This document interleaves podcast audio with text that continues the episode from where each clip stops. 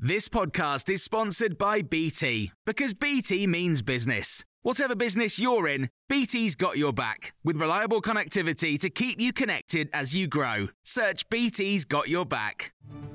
This is the Times afternoon briefing on Tuesday, the 29th of August. Restrictions on water pollution will be eased in England to try to increase the number of homes being built.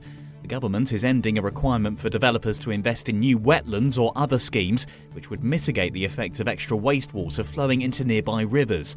The Times Environment editor Adam Vaughan says the building industry's complained it's made some developments too expensive to move forward with. It definitely is holding up house building. Yeah, there's no doubt about that. The scale of it is sort of debated. Uh, the government today says what it's doing is going to unlock 100,000 homes up to 2030. It's worth saying it's clearly an environmental backsliding. They, what they're doing is dropping a legal requirement. And they're saying, on the other hand, it's not going to be bad for the environment because we're going to give you some more money to offset it. Well over 100 flights have been cancelled at UK airports today as the fallout continues from yesterday's major air traffic control failure.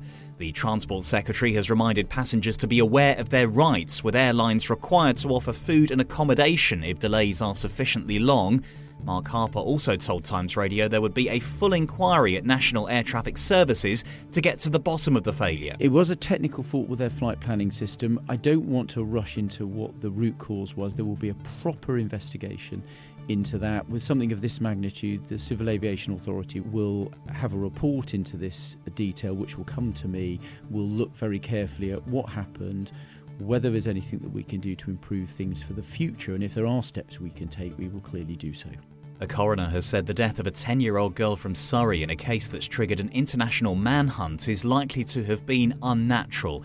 The body of Sara Sharif was found in Woking earlier this month after police were phoned from Pakistan by her father. The inquest into her death has been adjourned for six months so detectives can continue their investigation. The Mayor of London has told Times Radio he's satisfied with the way people were consulted about the creation of the UK's biggest clean air zone. The existing zone has been expanded today to cover every borough in the city. Drivers of the most polluting vehicles now face a daily charge of £12.50 to use them. Conservative councils in outer London believe it'll penalise people already struggling with cost of living pressures.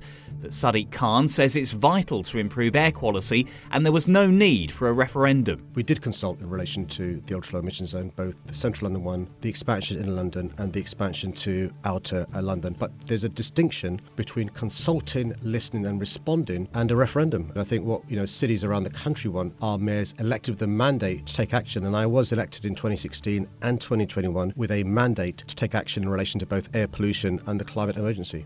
The former Prime Minister of Pakistan, Imran Khan, is facing rearrest despite having a three year prison term overturned and his conviction for corruption suspended.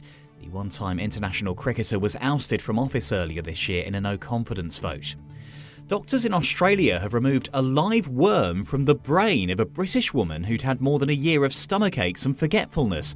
An MRI scan of the 64 year old discovered the parasitic roundworm, which would usually be found in carpet pythons. It's the first case of its kind ever reported, and you can hear more on all these stories throughout the day on Times Radio. Hey, it's Danny Pellegrino from Everything Iconic. Ready to upgrade your style game without blowing your budget? Check out Quince. They've got all the good stuff shirts and polos, activewear, and fine leather goods, all at 50 to 80% less than other high end brands. And the best part? They're all about safe, ethical, and responsible manufacturing. Get that luxury vibe without the luxury price tag. Hit up quince.com slash upgrade for free shipping and 365 day returns on your next order. That's quince.com slash upgrade.